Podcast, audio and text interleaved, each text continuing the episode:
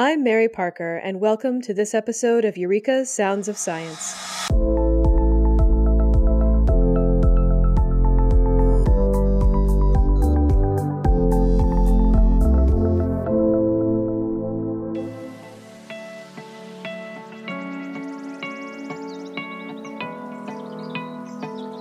It's coming up on Earth Day, and this year we have some interesting data to consider.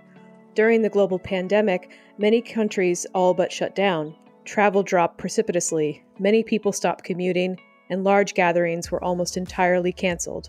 This led to a noticeable decrease in air pollution in many areas. In fact, according to data reported by the European Space Agency last June, COVID 19's effect on air quality could be seen from space.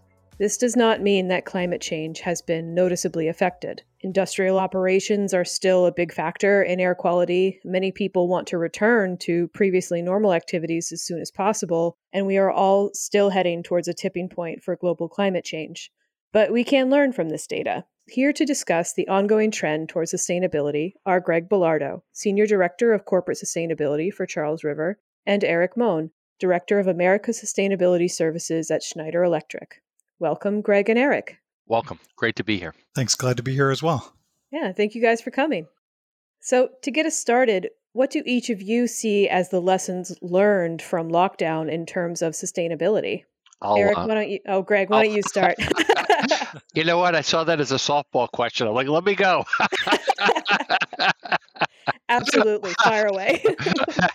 Sorry, Eric. So, to me, what we learned from lockdown is a little bit of the world of possibility and maybe how we want to do things a little bit differently moving forward. Of course, we don't want to operate where there's no travel, where everybody is working remotely all the time, but we did see the dramatic benefits of a lower carbon footprint. I think it was roughly a 17% reduction in greenhouse gas emissions that were attributed to the slowdown during the pandemic. That's not how we wanted to achieve those reductions, but certainly we saw, I think it was the mountains in Los Angeles for the first time in, in 20 years or so. The smog had cleared up. And we realized that we can reduce our greenhouse gas emissions and, and clean up our air even more quickly than we're doing it. So I do think we'll start to see more remote work moving forward, probably more of a hybrid model. People still need socialization people are not necessarily having to live in the town in which they work all the time. A lot of things that were done face to face, a lot of sales calls. I have friends of mine that were on planes all the time and they realized we just don't need to do this. And Eric, can you weigh in? And can you also tell us a little bit about Schneider Electric and the perspective that you're coming from? Sure, thanks. Uh, and and as I said, I appreciate the opportunity to join you all on this podcast today. And as I mentioned, I'm with Schneider Electric. Um, in addition to being a global manufacturing company that produces electronics equipment, basically supports all aspects of, of the energy infrastructure, my group, the group that I'm seated with in the energy supply and sustainability business, really focuses on consulting around topics of sustainability, energy management, energy efficiency, and climate change. And so certainly we we've got our own perspective in terms of how it's impacted our business and our way of working. Like Greg, I'm an optimist, and I think if anything, it's sort of opened our eyes to many of the opportunities and sort of challenged the way in which we've always gone about and, and done things. Um, but given that we also work in the consulting space and, and, interact with a number of different client organizations around the globe, you know, we we obviously know that it hasn't impacted all organizations in the same way. You know, I'd, I'd largely agree with Greg that changes in the way in which we communicate, changes in the way in which we assume a need for physical presence, uh, either in an office or in a meeting or in a hotel or on an airplane, are definitely going to be things that that will carry with us. In terms of immediate impacts to climate change and to, to global emissions footprint, you know, we think about things like business travel. That's that's probably the most pronounced impact that we'll see in numbers that folks are reporting out on for, for 2020, for instance. You know, we work with a number of, of folks in commercial businesses, whether it's banking or sales or things like that, who've seen 90 plus percent drops in their year on year reliance on things like air travel, and which, as you might know, has a significant greenhouse gas emission footprint. You know, Greg alluded to cars and commuting earlier, but even more broadly, thinking about business travel by rental cars, you know, with owned fleets and sales vehicles that are out there on the roads. I know my morning commute in the mornings when I have gotten out and you know ventured into the office has been considerably lighter than we've experienced and so you know mobility is certainly an area that we've seen impacts and, and probably some lessons learned that will retain into the new normal as everyone says i think though as well greg's point around you know hot desks and virtual working environments and things like that. That's a that's a challenge and an opportunity for for all organizations. So the need to to create safe, well lit, and well conditioned spaces for population that may vary in the future, I think is a challenge that organizations will wrestle with. How tight or how lean can we get with real estate now um, while still allowing for, for those needs to, to get together virtually? But I think as, as well, we'll see elimination of it. In the retail sector, for instance, an industry that was already undergoing massive shifts towards e-commerce and, and mobile shopping and online shopping and, and things of that nature. Clearly, we've seen an acceleration of that over 2020. And maybe some of those shopping trends remain. I know I can speak for my family. There's folks in my family who are eager to get back to the mall or get back to a store. But for others of us, we're, we're perfectly happy to continue uh, shopping online and you know having goods and services arrive to our door rather than needing to get into a car or go into a building for them. Yeah, absolutely. And sorry for my dog barking. I don't know what he's so upset about.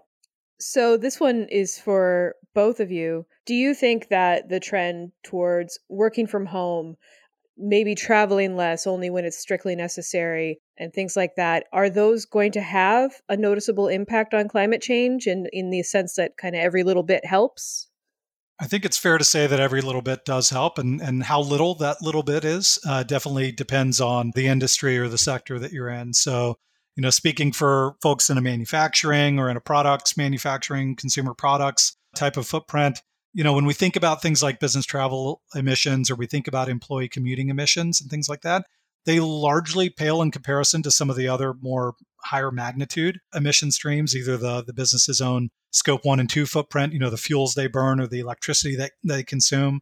But it definitely does count uh, and it definitely does matter. You think of other organizations that may be very service focused. So organizations that may be out in people's homes or in offices providing services or doing work in those cases, I think we could see some significant changes in the emissions footprint and trajectory moving forward. Yeah, absolutely.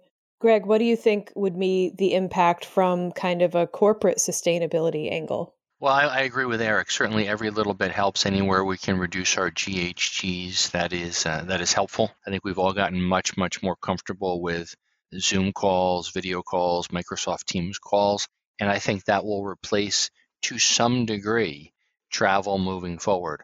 But certainly we won't not travel at all, and that will that will come back to some degree. But I do think it will be less than it was before. I think each organization, as they've had the opportunity to look at their facilities without product going out the door, without people in the offices, without product moving down conveyors and, and things like that, has gotten to assess what sort of baseload looks like. You know, historically we've we've looked at things like you know holiday breaks in the wintertime or maybe there's a, a, summertime shutdown of a factory and you start to wonder, okay, what, why are the lights in the warehouse still on, or why is the air compressor still running, and things like that.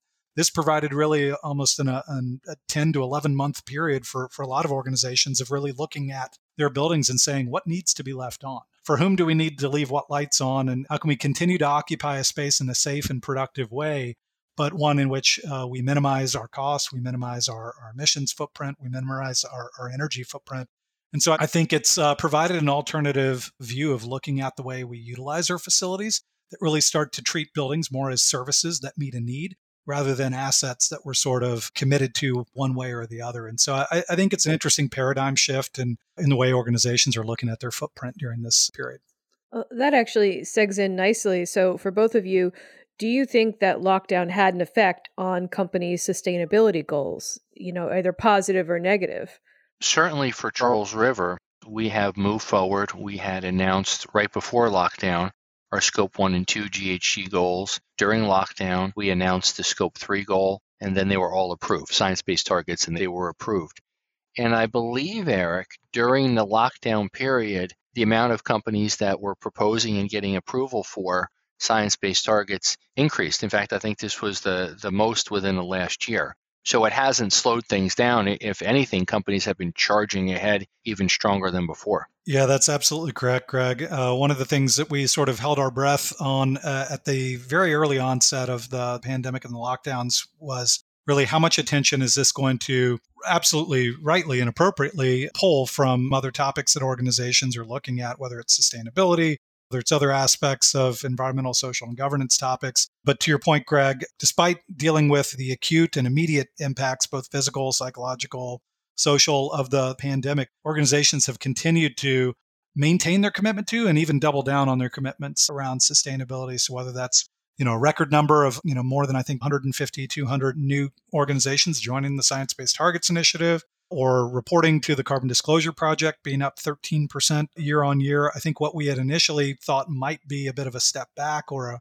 reshift in focus or priorities actually ended up being a bit of an inflection point for the overall climate crisis that if anything hasn't gone away it's just uh, it's been brought front of mind of oh actually our businesses organizations do need to think about resiliency they do need to think about risk and the pandemic is one of many ways of reminding organizations of that. Maybe it did actually do you think it actually helped people start thinking in that way and thinking more long term about their very real impact on on the earth and on their environment I think the pandemic certainly put things in, in perspective in two key ways. One is around the interconnectedness of what we all experience as part of uh, being a global population. I think the pandemic really helped illustrate that in a way that felt more theoretical or abstract when we think about the time horizons that climate change typically takes. And then the second point is around that time scale. So when we think about climate change, certainly we're feeling immediate and acute uh, and near term impacts of climate change, but it's going to take not just a few months to solve or even a year to solve, but the climate change battle is going to be more of a slog. And so you mm-hmm. think about the type of long term commitments that organizations such as Charles River Laboratories and others are taking. We're talking 2030 and beyond time horizons. So we certainly don't need to wait, don't need to. To use uh, distractions of the day to day as an opportunity to focus elsewhere, but it's it's definitely a long game we're playing here, and I think the pandemic helped us think more long term and more global. You mentioned, you both mentioned science based targets. Can you talk a little bit about what that is? Greg, you want me to take a stab at that one or you want to go with it? Why don't you? Why don't you? And I'll do some color commentary on top of it. How about that? Sounds perfect. so, at its core, science based targets are those in the greenhouse gas management or climate change community that are developed uh, based on scientific consensus that global temperature rise needs to be limited to no more than one and a half degrees of pre industrial level averages in order to mitigate and minimize the most deleterious impacts of climate change. So it outlines reduction pathways, ambition, reduction percentages that need to be adhered to in order to say that your climate change goal, that your emissions reduction target is in line with what science is saying is needed by the global community. Yeah, and I think that's a significant development. Certainly, if we go back uh, 20 years ago when, when corporations were first setting GHG reduction goals, really most of those were intensity based and normalized to sales. So the ratio would get better, less GHGs per dollar of revenue, but the impact on the environment would probably be still increasing, albeit at maybe a slower rate. So really now, that was a start, but we know with science-based targets, we're doing something that is meaningful and impactful. So for Charles River, it was very important for us. We really wanted to set science-based targets and working with Schneider Electric, we were able to do so. Okay. So, can you describe some measures that companies can take to make a real dent in their climate impact? The two heaviest hitters that we see consistently are, are obviously energy efficiency. So, reducing and mitigating the demand for energy and the emissions that that causes across organizations. That's always a great first place to start because generally speaking, a reduction in energy also relies a reduction in cost as well. So there's typically mutual benefits and a lot of win-win scenarios there. But that only goes so far. You know, we need to go beyond just reducing what we use and actually starting to decouple energy consumption and decouple business growth from emissions. And that really starts to rely on things like renewable energy. So, yes, I'm still using electricity, hopefully considerably less than I used to use, but now I'm also ensuring that what remains, I'm greening up by renewable energy investment, by on site solar, by wind power, and things of that nature. And so, those are the two big or heavy hitters. Beyond that, we're getting into to vehicles and fleet and biofuels. We're, we're looking at things like value chain and supplier emissions reduction and travel and, and virtual, uh, you know, business lines instead of physical business lines, things like that. So